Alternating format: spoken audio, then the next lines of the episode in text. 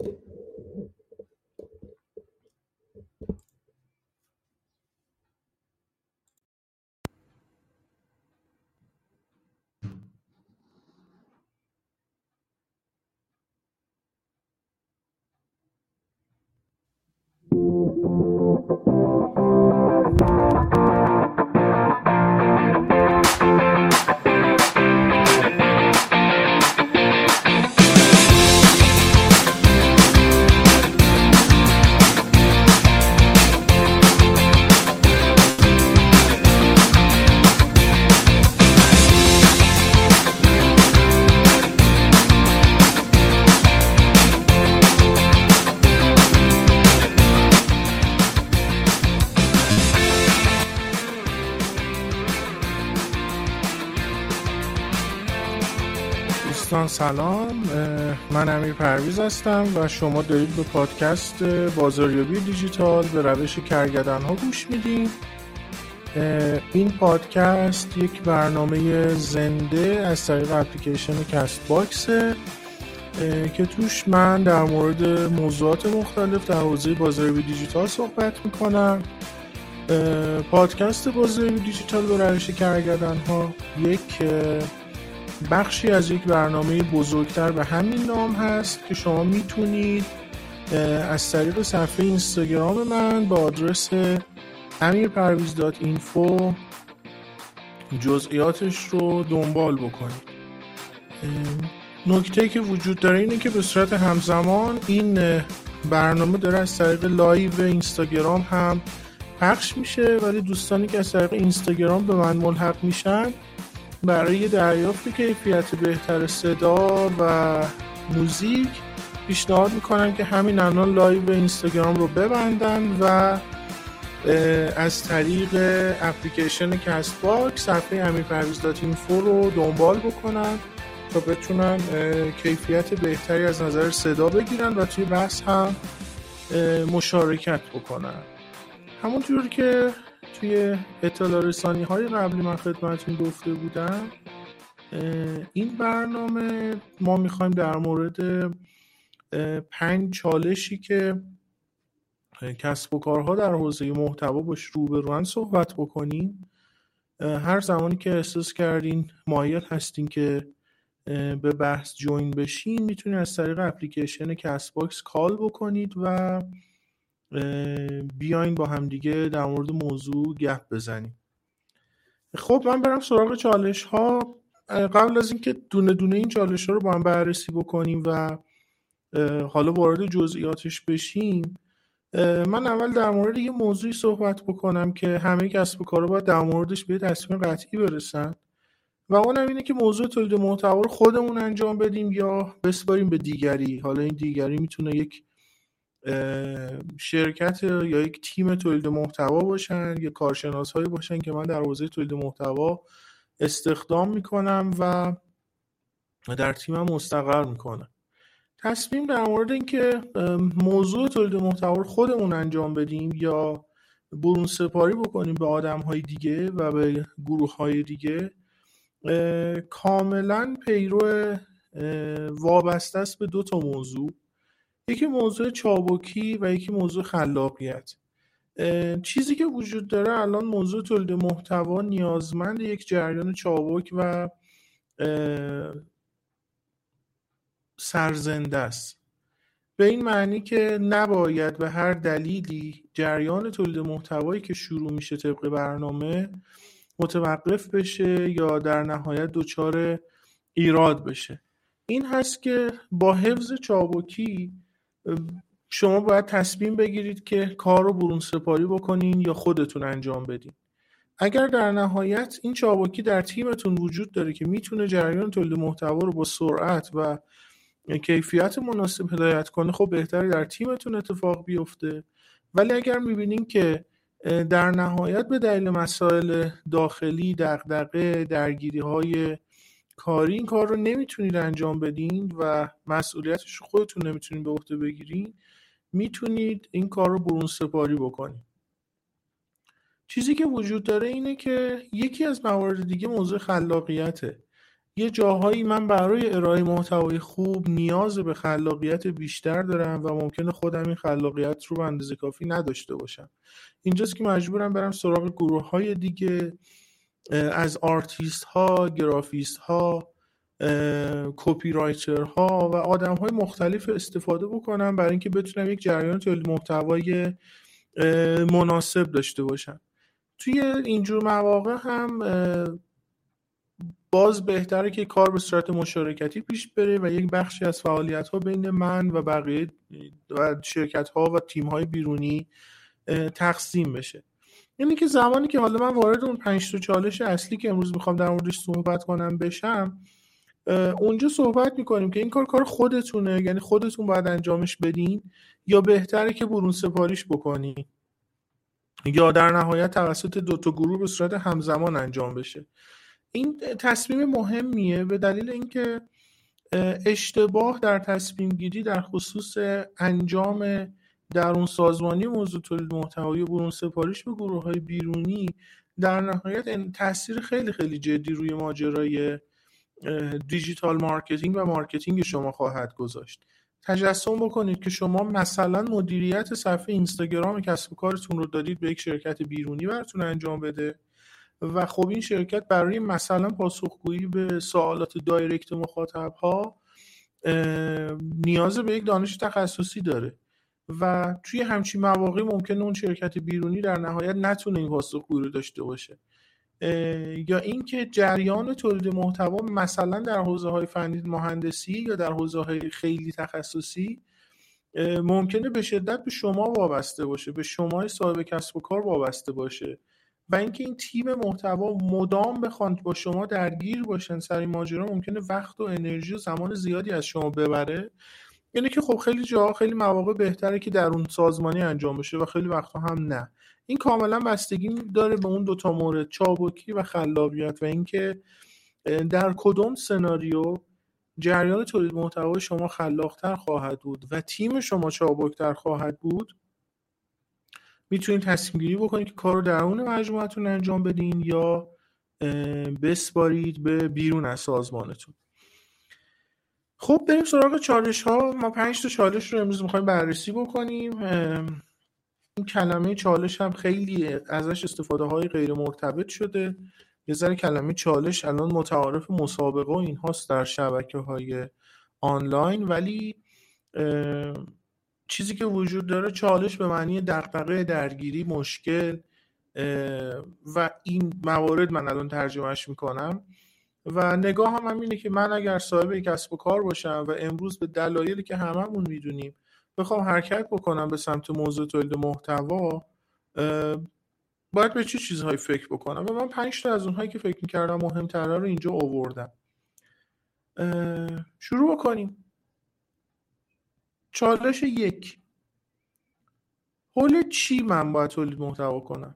من باید در مورد چی تولید محتوا بکنم؟ ببینید همه ارکان digital marketing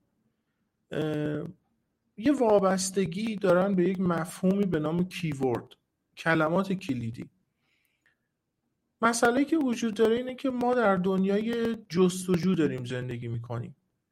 دنیای جستجو به این معنیه که تمامی آدم ها این روزها نیازهاشون مشکلاتشون تفکراتشون دقدقه هاشون رو می‌برند و در موتورهای جستجو و در شبکه های اجتماعی جستجو می‌کنن.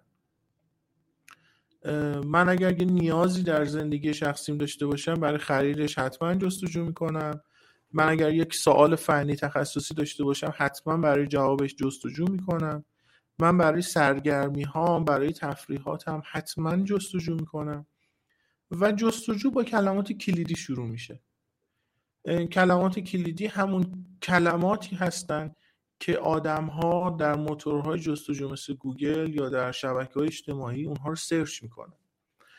و در نهایت محتوای شما زمانی می‌تونه اثر بخش باشه و شما رو یک قدم به جلو ببره که بتونه حول کلمات کلیدی باشه که مخاطب ها آنها رو جستجو می‌کنن. پس شاید پاسخ به این سوال که من در مورد چی تولید محتوا بکنم من صاحب کسب و کار چی تولید بکنم از این شروع میشه که من باید رو چه کلمات کلیدی کار کنم. تحقیق در مورد کلمه کلیدی شاید اولین چالش هر کسب و کاری در حوزه بازاریابی محتوا خواهد بود. به این دلیل که شما باید بدونید چه کیورد هایی چه کلمات کلیدی رو باید پوشش بدین توسط محتواتون و بعد در نهایت تلاش کنید که حول اون, اون کلمات کلیدی تولید محتوا انجام بدید خب ببینید من در حوزه کلمات کلیدی یه بخشبندی انجام دادم و این بخشبندی رو در نهایت اینجا با هم دیگه در موردش بحث می‌کنیم یه سری کلمات کلیدی کلمات کلیدی عمومی هن. این کلمات کلیدی مرتبط با سنف شماست مرتبط با کسب و کار شماست. مثلا من اگر کار بازاریابی دیجیتال انجام میدم صرف نظر از اینکه ها کلمه بازاریابی دیجیتال رو جستجو می‌کنن یا نمی‌کنن من باید حول فعالیتی که دارم انجام میدم تولید محتوا بکنم. پس یکی از کلمات کلیدی که من باید حتما پوشش بدم در جریان تولید محتوا کلمات کلیدی هن که مرتبط با ماهیت فعالیت منه اسم business تون اسم business منظورم عنوان نامش نیست. حوزه فعالیتش حوزه صنفیش. اینها جزو مواردی هن که شما باید حتما در موردش تولید محتوا کنید. به یه نوعی معرفی پیشه شماست. معرفی حوزه فعالیت شماست. یک حوزه دیگه از کلمات کلیدی و محتوایی که شما باید تولید کنید محتوایی است که مستقیما کاربر داره دنبالش میگرده. حالا می‌تونه این ارتباط مستقیم مستقیما در مورد سنف شما باشه یا مرتبط با حوزه های جانبی باشه. فرض بکنید من داروسازم. خب حول موضوع داروسازی باید تولید محتوا بکنم. ولی زمانی که کرونا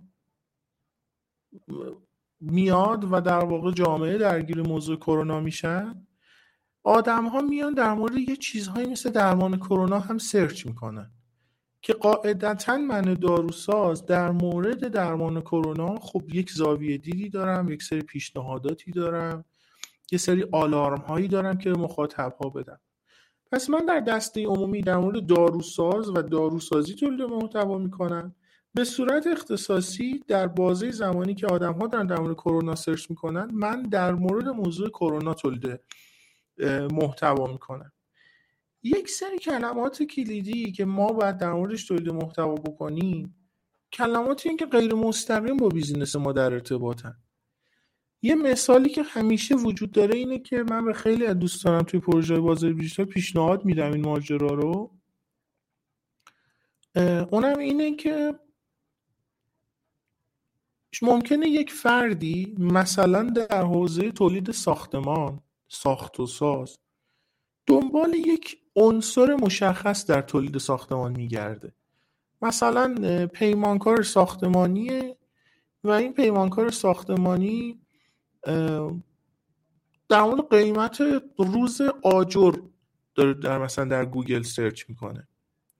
ولی یه چیز رو باید در نظر بگیریم که پیمانکار ساختمانی که امروز نیازش تولید آجره و business من در حوزه مثلا تولید در و پنجره است ممکنه در چند ماه آینده نیاز به این داشته باشه که بیاد در مورد در و پنجره اطلاعات بگیره. و خیلی وقتا ما می‌تونیم در سبد کلمات کلیدیمون کلمات کلیدی رو بذاریم که حدس می‌زنیم. مرتبط با business ما نیستن ولی حدس می‌زنیم که مخاطبی که یک کلمه کلمه رو search می‌کنه در آینده به این رشته محصول هم نیاز داره. من اگر امروز فروش دستکش انجام میدم مثلا دستکش لاتکس انجام میدم حالا مثال من امروز همش رفته تو حوزه بهداشت درمان کرونا. من اگر فروش دستکش لاتکس انجام میدم خب قاعدتا در مورد کلمه دستکش لاتکس باید تولید محتوا کنم در مورد تفاوت دستکش ها کیفیت دستکش ها همه اینها باید اطلاع رسانی بکنم چون مستقیما با business من در ارتباطه. ولی آیا بد نیست من بیام در مورد مثلا مواد ضد عفونی کننده هم تولید محتوا بکنم؟ قاعدتا نه. به دلیل اینکه اونی که در شرایط فعلی دنبال در واقع کلمات مرتبط با دستکش میگرده قطعا داره در مورد شوینده ها و در مورد ضد عفونی کننده ها search می‌کنه. پس من می‌تونم خودم رو در نتایج جستجوی جستجوهای غیر مستقیم هم قرار بدم. و خیلی وقتها خیلی وقتها من این تجربه رو نزدیک داشتم که خیلی وقتها من می‌تونم وارد یک حوزه رقابتی بشم از نظر جستجو و محتوایی رو تولید بکنم که به صورت غیر مستقیم بازخورد بهتری برای من داره تا به صورت مستقیم. ممکنه مثلا توی کلمه کلیدی فرض کنید من تولید کننده در و پنجرم و رقابت بسیار سنگینی بین تولید کننده های در و پنجره وجود داره. برای اینکه در واقع بیان و خودشون رو تو نتایج جستجو بالا قرار بدن. ولی چیزی که هست اینه که پس از نظر شاید هزینه ای و زمانی برای من توجیه نداشته باشه من وارد این رقابت بشم. ولی چیزی که وجود داره اینه که اگر من بیام و با کلمات کلیدی مرتبط مثلا با قیمت آجر که رقابت ساده تری داره و من سریعتر می‌تونم توش نتیجه بگیرم خودم رو در نتایج جستجو انعکاس بدم می‌تونم همون مخاطب هایی که امروز دنبال قیمت آجر میگردن و فردا دنبال در و پنجره میگردن توجهشون رو به خودم جلب بکنم پس اینو در نظر داشته باشید که بحث کلمات کلیدی تا الان شامل سه بخش میشه. کلمات عمومی که در حوزه معرفی سنف و کسب و کار منه کلماتی که مستقیما با کاری که من می‌کنم در ارتباطه. و کلماتی که غیر مستقیم با کاری که من می‌کنم در ارتباطه ولی می‌تونه منجر بشه که مخاطب بیاد و به من نزدیک بشه. این پس از موضوع در مورد کلمات کلیدی و خیلی وقتا اینو در چیزی که مهمه اینه که یه جاهایی شما باید خودتون رو بذارید جای مخاطبی که در واقع داره جستجو می‌کنه و یه جورایی همزاد پنداری کنید باهاش که اگر این مخاطب الان داره این کلمه رو سرچ می‌کنه و مخاطب هدف منه یعنی این پتانسیل رو داره که مشتری من در آینده تبدیل بشود آیا می‌تونه آیا می‌تونه در نهایت می‌تونیم بفهمیم که چه چیزهای دیگری هم سرچ می‌کنه؟ و من در حوزه اونها هم تولید محتوا بکنم. فقط کافیه که یه سری ابزارهایی رو هم شما این وسط استفاده بکنین. ابزارهای تحقیق کلمه کلیدی یا ابزارهایی مثل مثلا Google Trends که میزان search مخاطب ها رو به شما نشون میده و موارد این چنینی رو شما می‌تونید استفاده کنید برای اینکه به فرهنگ جستجوی مخاطب هاتون برسیم یه بخشی از محتوایی هم که ما قاعدتا باید تولید بکنیم یه بخشی از محتوایی که ما باید تولید بکنیم حول موضوع معرفی برند ماست.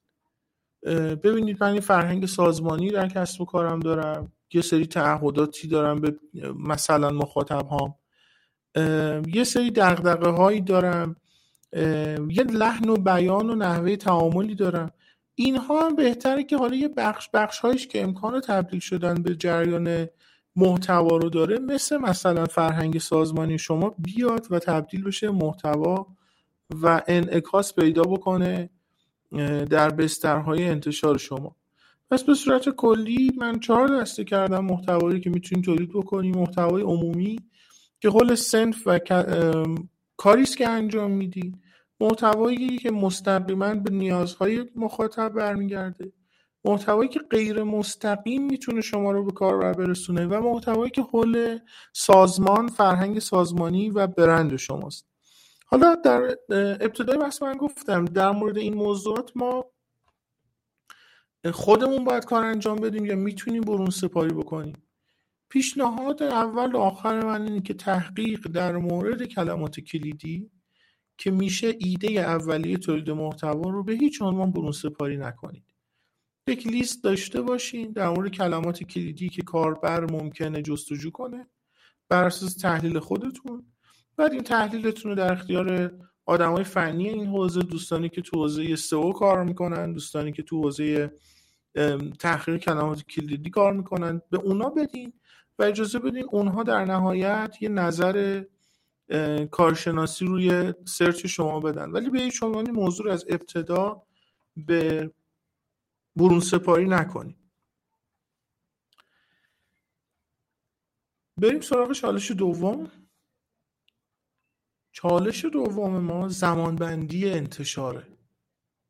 فرض بکنید که شما می‌دونید چی می‌خواین تولید بکنید. با چه سرعتی ما باید این تولید رو انجام بدیم؟ با چه سرعتی باید انتشار رو انجام بدیم؟ اگر سرعت رو خیلی ببریم بالا سرعت انتشار رو خیلی ببریم بالا آیا کیفیتمون نمیاد پایین؟ اگر خیلی کیف روی کیفیت تمرکز بکنیم روی کیفیت محتوا تمرکز بکنیم آیا تعامل مخاطب رو از دست نمیدیم؟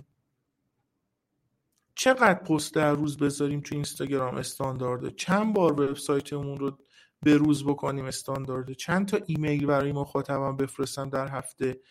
استاندارده. ببینید چند تا نکته در مورد زمانبندی انتشار انتشار محتوا وجود داره. اول اینکه شما همیشه باید یه سطحی یه سطح تعادلی بین کیفیت و کمیت رو رعایت کنید. دوستانی که خیلی بیش از اندازه درگیر کیفیت میشن یک اشتباه بزرگ دارن انجام میدن. و اونم اینه که هیچ وقت بازخورد مخاطب رو نمی‌فهمن. من ساعتها زمان می‌ذارم برای تولید یک پست اینستاگرام و بدون اینکه بفهمم مخاطب بازخوردش نسبت به این پست چیه صرفا دارم زمان رو از دست میدم. و بحثی که وجود داره اینه که اگر سرعت رو هم بیش از حد ببرید بالا محتواتون تبدیل میشه به یک محتوای سطحی و بیکیفیت که مخاطب عملا هیچ واکنشی نسبت به اون محتوا نشون نخواهد داد. اینه که ما باید یک سطحی از تعادل بین کیفیت و کمیت رو در نظر بگیریم. راهکار چیه؟ راهکار اینه که شما شروع بکنید با یک حد متوسطی از استانداردهایی که برای خودتون دارین. شروع بکنید تولید و انتشار انجام دادن. و در طول زمان شروع کنید این مسیر رو اصلاح کردن. یه پیشنهادی که الان وجود داره خیلی از افراد دارن این پیشنهاد رو ارائه می‌کنن اینه که شما یک برنامه 90 روزه داشته باشین و سعی کنید تو این برنامه 90 روز یه تعدادی یه حجمی از محتوای توی پارت بعدی بحثم میگم یه حجم مشخصی از محتوا رو شروع کنید توی این بازی 90 روزه منتشر کردن تولید و انتشار. و بعد از 90 روز بشینید نگاه بکنید به مسیر محتوایی که کیفیت بالاتری داشته یا تعامل بهتری از مخاطب گرفته رو می‌تونید بر اساس بازخورد مخاطب درک کنید و بعد می‌تونید مسیر رو بر اساس اون سازماندهی بکنید و بهبود بدین. خیلی تلاش کردم کلمه تیون استفاده نکنم نشد. می‌تونید مسیر رو بر اساس اون تیون کنید. ببینید داستان اینه که ما تا زمانی که نتونیم بازخورد مخاطب رو درک بکنیم نمی‌تونیم در مورد کیفیت محتوا اظهار نظر کنیم. ولا اینکه محتوای شما بهترین متن رو داشته باشه بهترین گرافیک رو داشته باشه توسط خلاقترین آدم های حوزه تولید محتوا ساخته شده باشه باز هم ما برای درک اینکه محتوا داره درست کار می‌کنه نیاز بازخورد مخاطب داریم. و برای اینکه بازخورد مخاطب رو داشته باشیم باید محتوا منتشر بشه. پس محتوایی که منتشر نشده به شما نمیشه در مورد کیفیتش نظر داد. هرچند میشه در مورد استانداردهای پایش صحبت کرد که بگیم آقا مثلا فلان پست اینستاگرام من حداقل های لازم رو از نظر گرافیک داره یا مثلا مقاله‌ای که من نوشتم حداقل های مفاهیم انتقال مفاهیم لازم برای انتقال داره غلط املایی نداره ویراستاری شده. ولی در واقع تا زمانی که منتشر نشه ما هیچ بازخوردی نمی‌تونیم بگیریم. بس برای اینکه ما بتونیم بازخورد بگیریم باید محتوا منتشر بشه و برای اینکه منتشر بشه باید یه جایی ما دل بکنیم از بهتر کردن محتوا و فقط منتشرش بکنیم. یه چیزی رو در نظر بگیریم که الانی که ما داریم با هم صحبت می‌کنیم یکم خرداد سال 1399 که داره این پادکست به صورت زنده پخش میشه یه حداقل هایی برای شروع فعالیت در کانال های مختلف بازاریابی آنلاین وجود داره. مثلا بهترین بهره برداری رو شما در اینستاگرام با انتشار یک پست در روز می‌تونین داشته باشین. بهترین بهرهوری رو برای مثلا شبکه لینکدین با انتشار یک پست در هفته می‌تونین داشته باشین. حداقل شما باید یک مقاله در هفته روی وبسایتتون آپلود بشه. پس بهتره که شما این حداقل هایی هم که برای سوشال مدیاها و بسترهای مختلف بازاریابی وجود داره رو هم حفظ بکنید و دیگه از اون کمتر تولید محتوا انجام ندید ولی خیلی وقتا ما تو بحث تولید محتوا از اون ور بوم هم میفتیم یعنی چی؟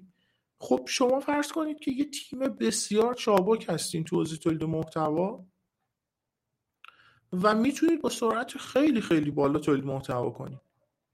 و چون سرعت بالایی دارین اصلا دقدقه این رو ندارین که به برنامه زمان بندی نمی‌رسین یا عقب میافتین یا موارد این چنینی. اینجور مواقع شما باید اینو در نظر بگیرید که حجم تولید محتوای شما نباید مخاطبتون رو آزار بده.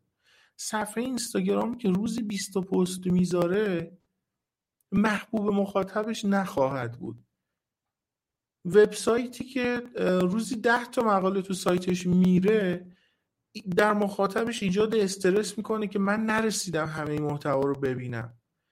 business ی که inbox مشتریانش رو پر از ایمیل های اطلاع رسانی و محتوایی و تبلیغاتی می‌کنه احتمال اسپم شدنش یا حذف کردن مخاطب مخاطبی که خودش از لیست ایمیل شما حذف کنه بسیار بالاست. پس مراقب باشین که از اون طرف بوم هم نیفتین. اگر شما تیم چالاکی دارین و خوب می‌تونید تولید محتوا بکنین معنیش نیست که مخاطبمون رو با محتوا بمباران کنین. پس اینو در نظر داشته باشین. انتشار شما و زمانبندی شما به سه تا فاکتور برمیگرده. اینکه یه حداقل از کیفیت رو رعایت بکنید در محتواتون. و چون بحث کیفیه من واقعا نمی‌تونم شاخصی بدم. استانداردهای اون کانالی که دارین محتوا توش منتشر می‌کنین رو در نظر بگیرین. و اینکه به مخاطبتون در نهایت احترام بذارین نرین رو مخ مخاطبتون. و ماجرا اینه که حالا اگر تو این فاز این فاز جزو فازهایی که اگر امکان برون سپاریش براتون وجود داره اگر بیزینس پرمشغله هستی خب می‌تونید برون سپاریش کنید. به شرط اینکه در توافقی که با شرکت شخص سالس یا نفر شخص سالس انجام میدیم برای اینکه محتوا شما رو تولید کنه حتما این جنبندی رو داشته باشید که بر اساس زمانبندی که شما تعریف می‌کنید و تقویمی که شما بهش ارائه می‌کنید محتوا رو به شما تحویل بده.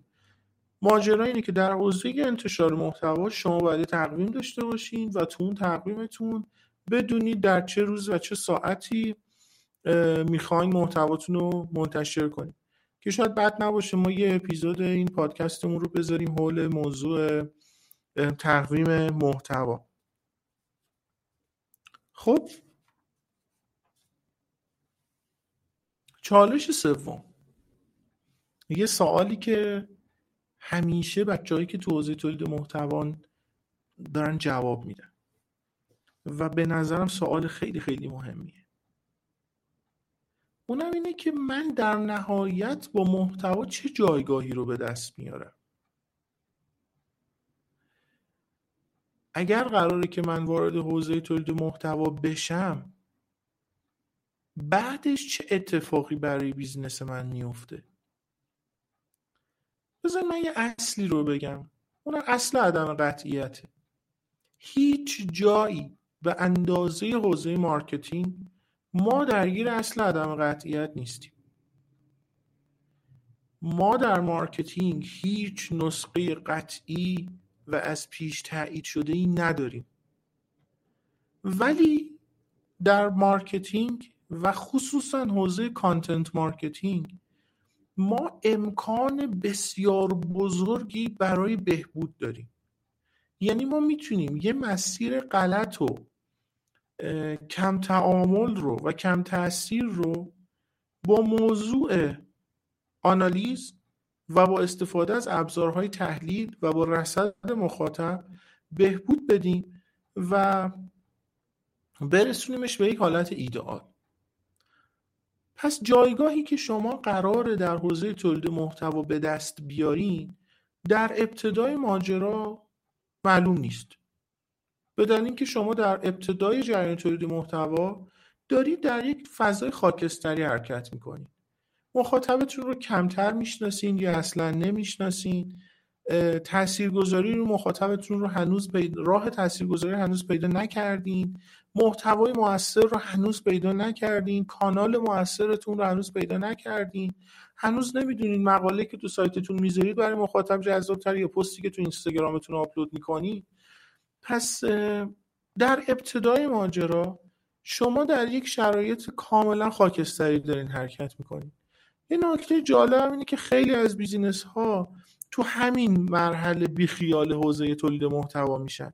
یه مدت انرژی می‌ذارن زمان می‌ذارن سختی می‌کشن هزینه می‌کنن بعد نتیجه نمی‌گیرن بعد به جای اینکه بیان آرزو یابی کنن و کم کم مسیر رو تغییر بدن که برسن به نقطه ایدئالشون ناامید میشن و جریان تولید محتوا رو کلا می‌ذارن کنار.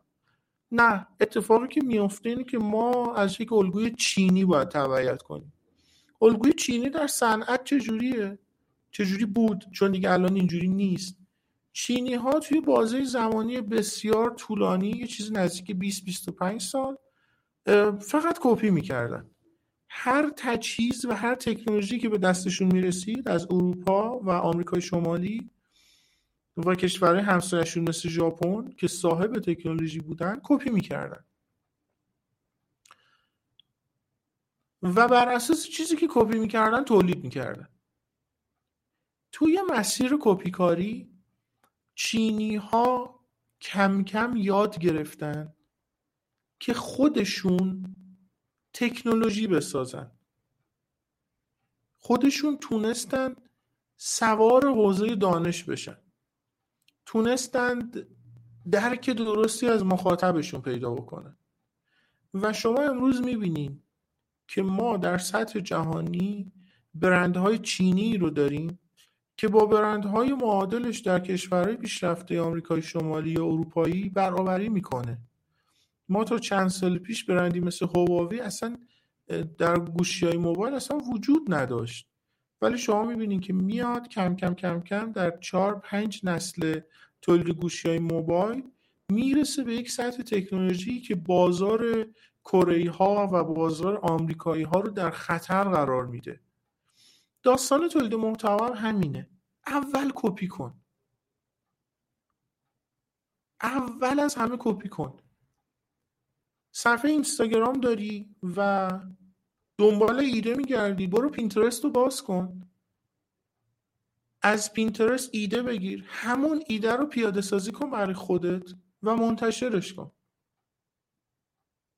کپی کردن با دزدی کردن فرق می‌کنه. اینکه عکس یک business دیگه رو از پینترست ورداری بذاری تو صفحه خودت این دزدیه. کپی کردن یعنی که ببینیش دقیقا نسخه مشابهش رو بسازی. این ساختن مهمه ها. مثلا من یه عکس خوب می‌بینم از یه محصول رقیبم و ببینم چه عکاسی خوبی کرده. همه جنبه محصول من رو داره نشون میده. OK. برو محصولتو بذار سعی کن مشابه همین عکاسی کنی. سعی کن مشابه همین caption اینستاگرام بنویسی و منتشرش کنی در صفحت. نه اینکه عکس اونو برداری بذاری تو صفحت مقاله اون رو کپی کنی بذاری تو سایتت. پس قدم اول کپی کنید. هر ایده ای که فکر می‌کنید به نظرتون خوبه هر ایده ای که از نظرتون جذابه کپی کنید. تو مسیر کپی کردن شما یاد می‌گیرین که چجوری از ابزار استفاده کنین چجوری ایده یابی کنین خلاقیت های پنهان در یک جریان یاد می‌گیرین. بعد از اینکه کپی کاری چند یه مدتی تو مسیر کپی کاری پیش رفتین شما با مخاطب در تعاملین. دارید پست کپی می‌کنید می‌ذارید تو اینستاگرام. مطلب کپی می‌کنید می‌ذارید تو سایتتون. به هم به موازات جریان کپی کاری شما باید با مخاطبتون همراهی کنین و به حرف مخاطبتون گوش بدین. کم کم با تسلط بر ابزارها به واسطه کپی کاری و گوش دادن به حرف مخاطب کیفیت و اصالت رو وارد جریان تولید محتواتون بکنید دیگه سعی کنید محتوای خودتون رو داشته باشین. حرف خودتون رو بزنید چیزی رو بگین که صحبت بیزینس شماست فرهنگ سازمان شماست. و اینجوری شما در طول زمان می‌رسید به نقطه ای که محتوای با کیفیت و با اصالت و صد درصد هماهنگ با کاربرتون دارید. پس اینو در نظر بگیریم جریان تولید محتوا از این دنیای خاکستری شروع میشه و می‌تونه به یک نقطه ایدئال طلایی برسه به شرط اینکه ناامید نشین. بتونید ایده های رقباتون رو رصد کنید محتوای خوب رو رصد کنید کپی کنید به مخاطبتون گوش بدین و کم کم برسید به جایی که دارید محتوای خودتون رو تولید می‌کنید. جریان تولید محتوا انتهاش تاریکه.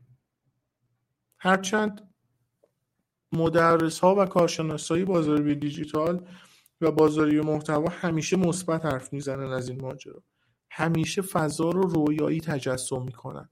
ولی چیزی که وجود داره برای رسیدن به اون نقطه رویایی و اون نقطه ایدئال برای رسیدن به روزی که یه پست اینستاگرام شما می‌ذارین و چند هزار تا لایک می‌خوره و چند صد تا پیام دایرکت دریافت می‌کنید که حس خوبی میده و می‌تونه جریان فروش شما رو تنظیم کنه شما باید یک مسیر رو پیش برین و ناامید نشدن تو این مسیر و در نهایت رسیدن به اصالت محتوا از این جریانی که خدمتون گفتم. دو تا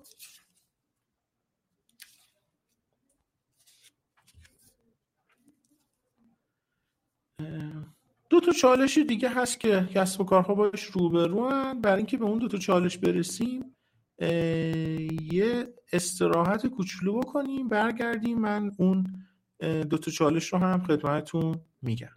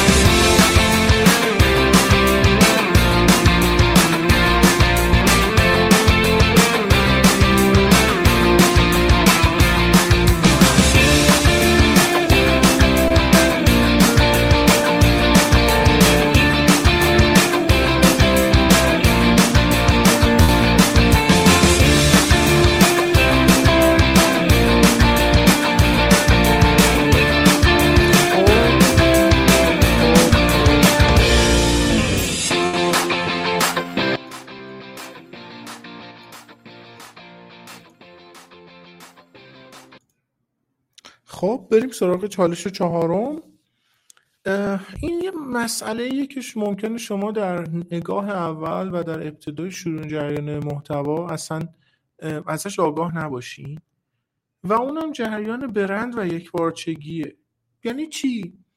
خیلی وقتی شما من اکثر مثالهایی که می‌زنم و با موضوع اینستاگرام می‌زنم به دلیل اینکه اینستاگرام برای ما ایرانی ها توی این مقطع زمانی خیلی ملموسه.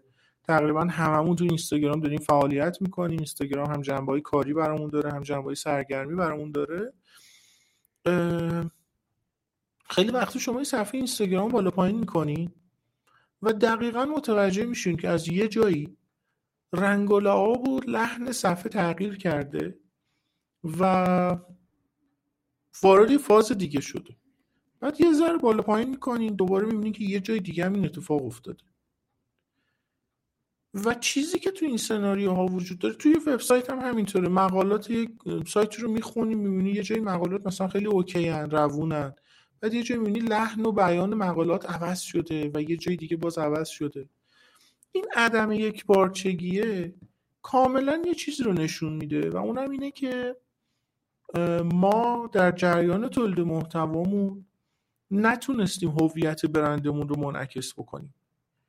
جریان تولید محتوای ما وابسته بوده به اون تولید کننده امروز گرافیست داشتیم پستای ما یه شکله.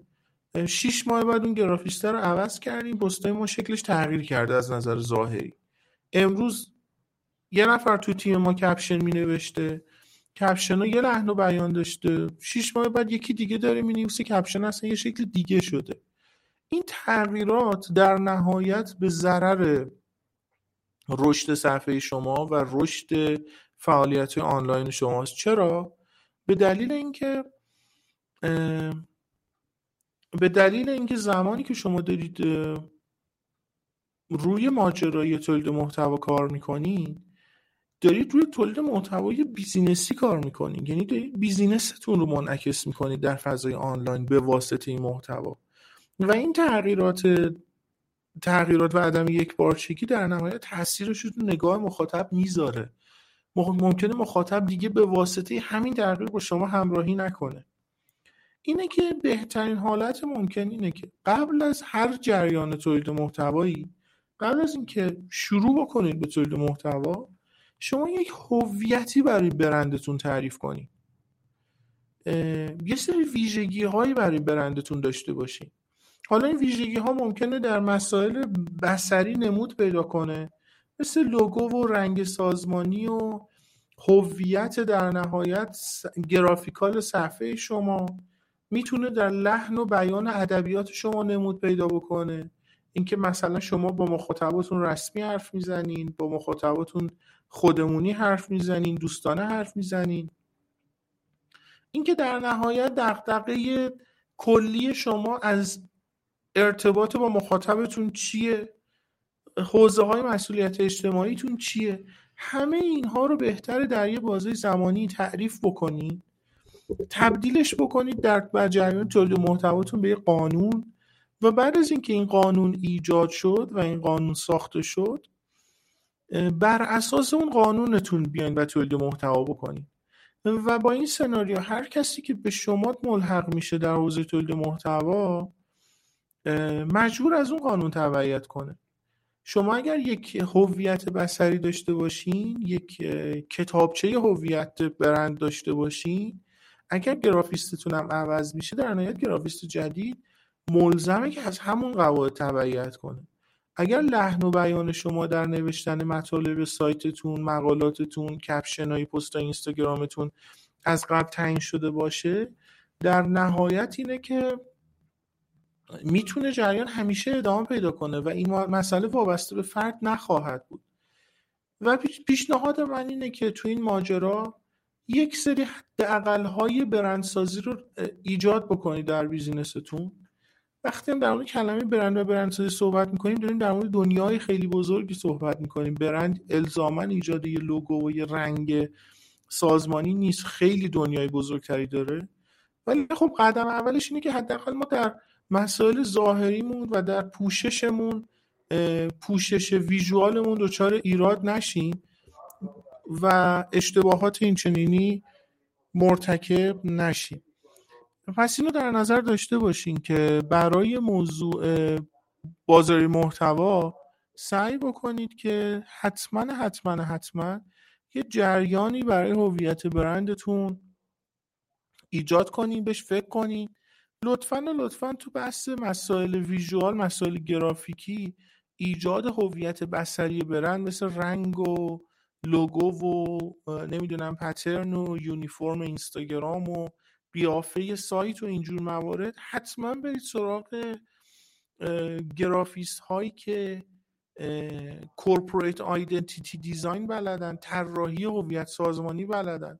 الزاما کسی که فتوشاپ بلده نمی‌تونه به شما تو این ماجرا کمک کنه. بحث هویت برند و هویت بصری برند یه چیزی فراتر از موضوع صرفا طراحی و کارایی در واقع فنیه توی فتوشاپه. اینه که اینو در نظر داشته باشین که حتما حتما برید سراغ گروهی که این کار رو می‌تونن خیلی خوب بهتون کمک بدن.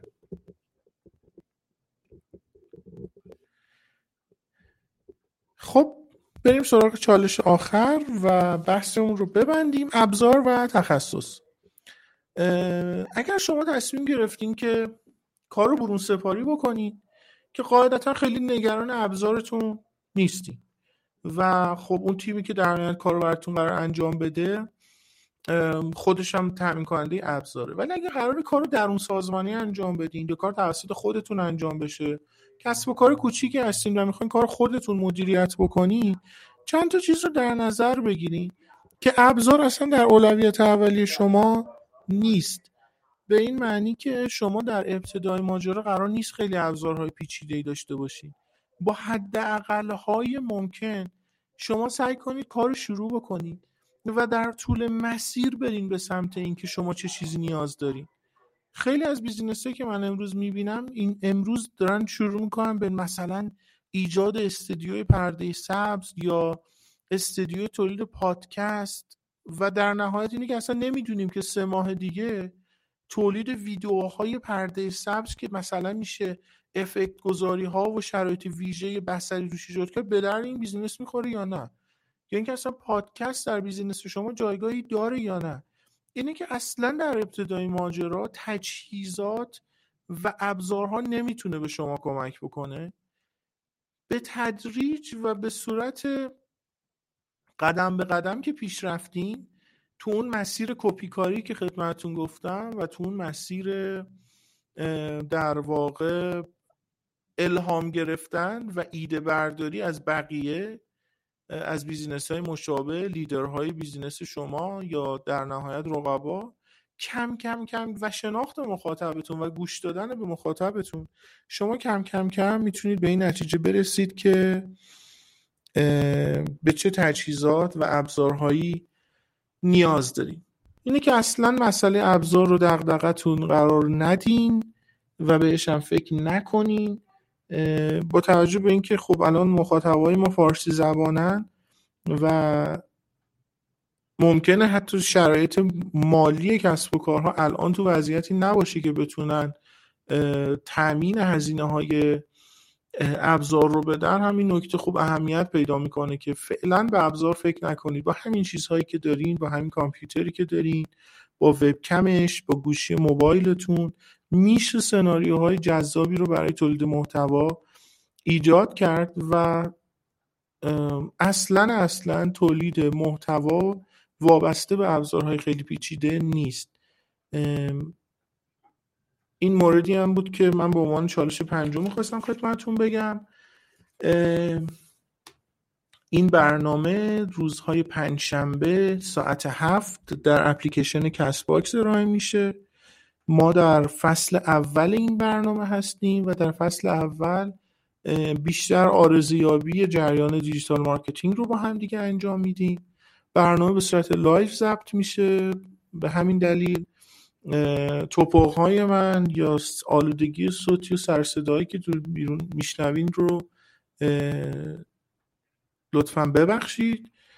من به این دلیل برنامه رو زنده ضبط می‌کنم که اگر در آینده دوست داشتید توی بحث مشارکت کنید حتما با من همراه بشین. دوستانی که از طریق لایو اینستاگرام هم برنامه رو دنبال کردن یا تو 24 ساعت آینده می‌بینن پیشنهاد می‌کنم که این برنامه رو حداقل از طریق اپلیکیشن کست باکس دنبال بکنید. به دلیل اینکه کیفیت صدای بهتری می‌گیرین و می‌تونید خود مستقیما در برنامه مشارکت بکنید. برای پیدا کردن من در کست باکس امیر پرویز dot info رو در اپلیکیشن کست باکس سرچ کنید و می‌تونیم اونجا با همدیگه در خصوص موضوع بازار دیجیتال بیشتر صحبت کنیم. برنامه ما الان در کست باکس پنجاه دقیقه شد و خوشحالم که تونستم این برنامه رو بعد از یه وقفه ادامه بدم. احتمالا تو هفته دیگه ما لایو اینستاگرام رو نخواهیم داشت و مستقیما پنجشنبه ساعت هفت از توی کست باکس شروع بکنیم. نظرتون رو در مورد این پنج تا چالش تولید محتوا که امروز در موردش باتون صحبت کردم حتما با من به اشتراک بذارین. این برنامه از 48 ساعت بعد در اپلیکیشن کست باکس و احتمالا سایر پلتفرم های پادکست قابل گوش دادنه. می‌تونید اونجا بشنویدش. به اضافه اینکه من موقتا توی IGTV اینستاگرامم این محتوا رو نگه میدارم. دوستانی هم که توی اینستاگرام با من همراهی کردن ببخشید من اونور رو نگاه می‌کردم. به دلیل اینکه این طرف اپلیکیشن صفحه وب کست باکس باز بود و من مجبور بودم برای اینکه کار از دستم در نره اون طرف رو نگاه بکنم. مرسی از همراهیتون. آخر هفته خوبی هم براتون آرزو می‌کنم. خدا نگهدارتون.